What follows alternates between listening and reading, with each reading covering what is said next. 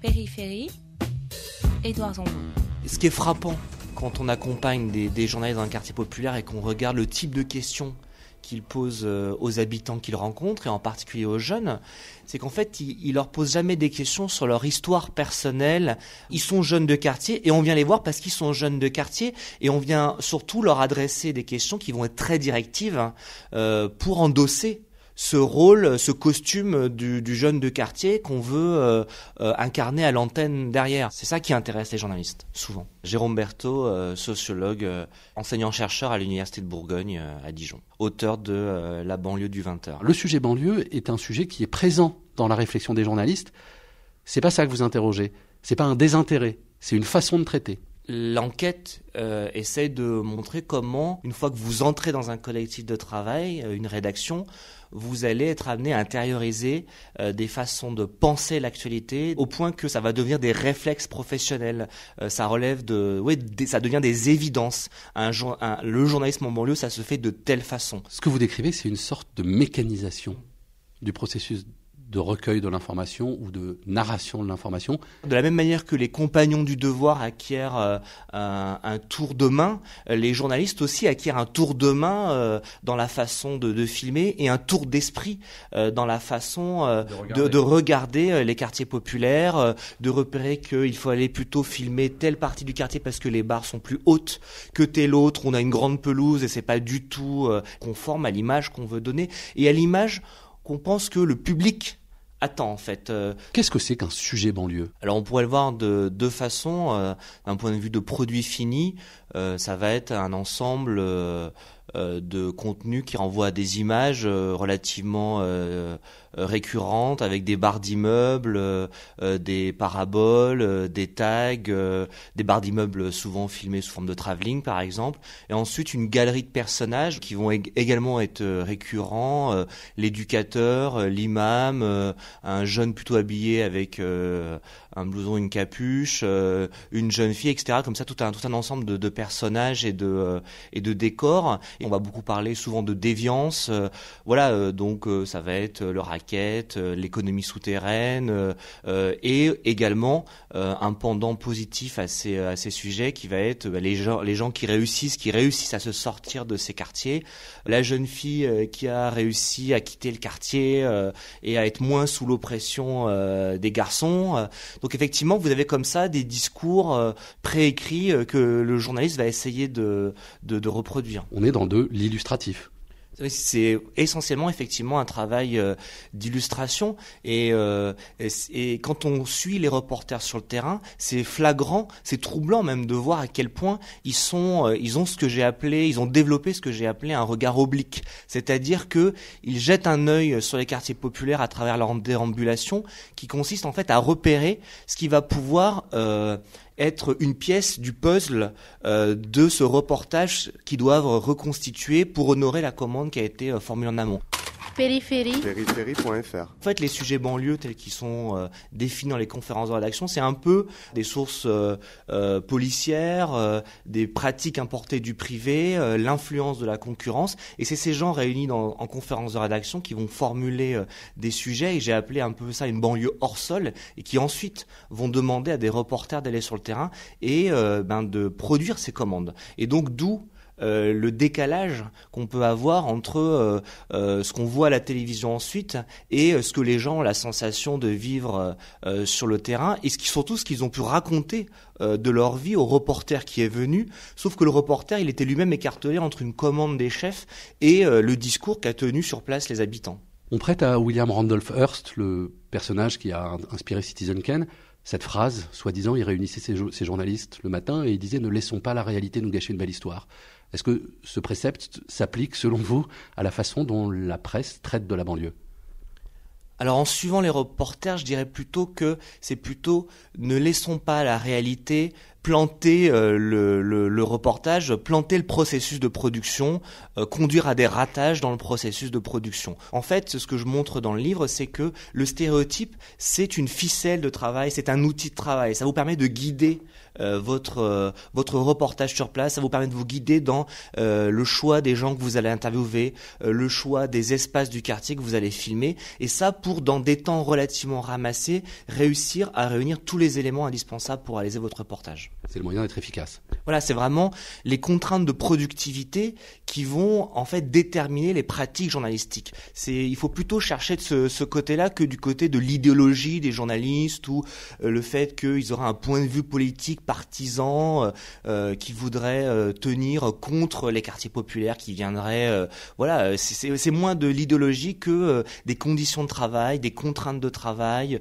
des temps de travail réduits, et donc c'est là que les stéréotypes sont un outil, vont aider les journalistes quelque part à travailler et à boucler le reportage dans les temps. Mais ça c'est vrai pour tous les sujets. Alors, ce qui différencie peut-être la banlieue d'autres thèmes de reportage, euh, c'est d'abord la distance sociale. C'est clairement un, milieu social qui porte un regard sous sur un autre euh, milieu social.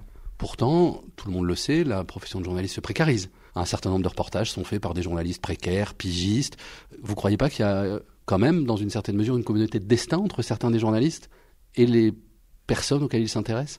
Alors les, les statuts des journalistes euh, se précarisent effectivement. Pour autant, il y a toujours autant de gens, même de plus en plus de jeunes, qui veulent embrasser cette, euh, profession. Et le but, précisément, c'est de sortir de la précarité. Et la meilleure façon de sortir de la précarité euh, pour passer du statut de la pige au CDD un peu plus long, puis au CDI et être embauché, bah, c'est précisément de répondre aux commandes euh, des chefs qui sont formulés euh, depuis le siège des rédactions dans le 15e arrondissement, par exemple à Paris, à France 2. Donc euh, les jeunes journalistes sont conduits à intérioriser, consciemment ou pas, euh, ces euh, façons de faire, c'est ce qui est considéré dans les rédactions comme les bonnes manières de traiter des quartiers populaires en tant que journaliste, en fait, à intérioriser les normes du bon reportage en banlieue euh, et qui va et qui vont finir par s'approprier. Et quelque part, c'est un peu la seule solution pour eux s'ils veulent avoir une carrière dans le métier. Ce sur quoi vous mettez le doigt, c'est finalement principalement du conformisme, de la reproduction. En fait, oui, c'est-à-dire que euh, le. Euh, c'est la marge de manœuvre du journaliste que vous interrogez dans, dans votre livre finalement. C'est sa capacité à rapporter du terrain quelque chose qui n'est pas attendu par sa rédaction en chef. Alors, les journalistes se battent euh, euh, avec leurs responsables hein, pour essayer d'imposer effectivement des nuances euh, qu'ils ont pu, sur la base de, de situations qu'ils ont pu observer sur le terrain. Et souvent, ils se félicitent d'avoir réussi à imposer telle image, tel extrait d'entretien. mais le, le, fonctionnement de la rédaction, le poids du collectif de travail, le poids de la hiérarchie euh, sur la production des reportages, l'injonction à respecter les commandes conduit effectivement à une forme de conformisme. Est préférable au final en termes de, mobilité, de, carrière dans la rédaction, de s'aligner sur euh, les normes des chefs, sur les commandes des chefs, effectivement. Ça veut dire, conséquence induite, ce que vous décrivez dans votre livre, quand vous accompagnez les équipes sur le terrain, que vous dites l'information n'est plus recueillie, elle est coproduite. Ce qui veut dire que, globalement, le journaliste, pour être efficace et répondre à sa commande dans les délais impartis, est obligé d'organiser en quelque sorte des castings. l'information est toujours coproduite, c'est-à-dire qu'il euh, y a toujours euh, un interviewé, un intervieweur, euh, une source et un journaliste, euh, euh, un rédacteur en chef et son reporter. Donc en fait, on a une vision du journalisme en général où on voit un journaliste seul produisant l'information, mais en fait, c'est un travail collectif, la production de l'information, toujours.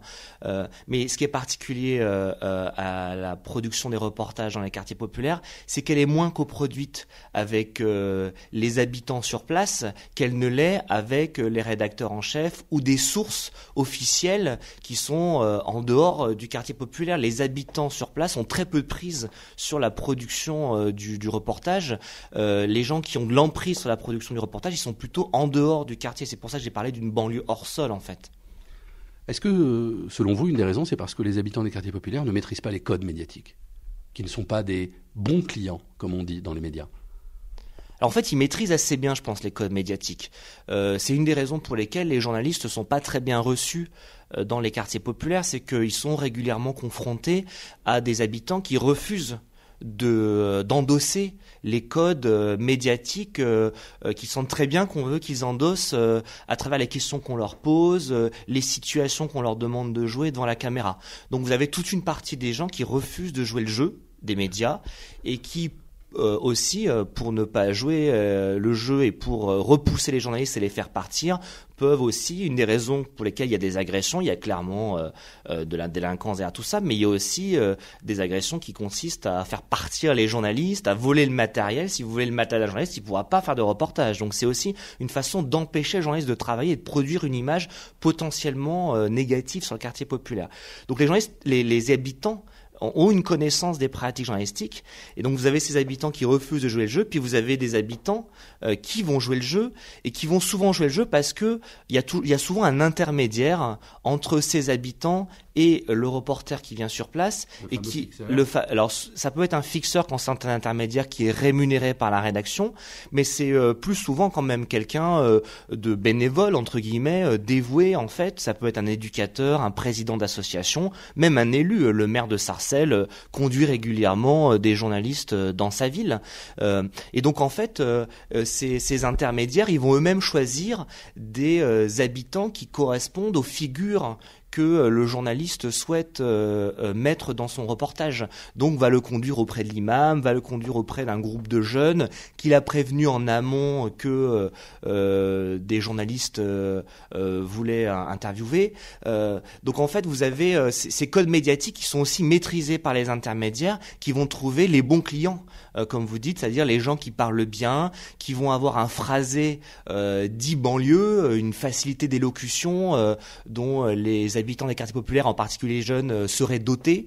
Euh, donc voilà, effectivement, ces, bons clients et cette maîtrise des codes, euh, elles sont repérées à la fois par les journalistes, mais aussi par les intermédiaires qui les aident à accéder au quartier. Est-ce que vous ne pensez pas que les habitants des quartiers populaires en tout cas part d'entre eux, dans ce que vous avez pu observer vous dans votre travail avec les équipes de télévision, ont intériorisé les codes et que finalement le jeune de banlieue commence par jouer aux jeunes de banlieue? Oui, bien sûr. Alors, Là encore, euh, une des raisons pour lesquelles euh, les habitants des quartiers populaires et en particulier les jeunes endossent euh, les, discours quelque part qu'on attend d'eux, c'est aussi largement lié aux conditions de, aux pratiques des journalistes. Par exemple, les jeunes des quartiers populaires, une des particularités, c'est qu'on les interroge souvent en groupe. Il n'y a pas tellement, finalement, si vous réfléchissez dans la population française, de gens qu'on interroge en groupe. Eux, on les interroge en groupe. Alors, ça a plusieurs avantages, c'est que ça va incarner visuellement la bande, puisque les jeunes sont censés être souvent en bande, euh, mais en plus ça a un intérêt d'un point de vue de pratique journalistique. C'est quand vous mettez des jeunes, vous interrogez un groupe, vous avez un phénomène de concurrence dans la prise de parole, un phénomène de surenchère. Donc effectivement, vous allez avoir dans le groupe des gens qui vont tenir les discours attendus. D'autre part, la question ensuite, c'est quels sont les extraits de discours que le journaliste va garder une fois qu'il rentre euh, à, la télévision euh, pour monter son reportage? À la fin de votre livre, vous publiez le courrier que vous a adressé le médiateur de France 2. Il dit que la critique est sévère, mais il dit pas qu'elle est fausse. Loin de là. Pourquoi est-ce que, selon vous, avec des prises de conscience telles dans la hiérarchie, les pratiques ne changent pas? Principalement parce que euh, on va dans les quartiers populaires. Euh, pas tant pour enquêter sur les quartiers populaires que pour faire un sujet banlieue. Euh, donc pour les journalistes, c'est ça qui est le plus important au final, de bien faire le job de la manière qui va satisfaire les chefs pour ensuite traiter des sujets plus nobles.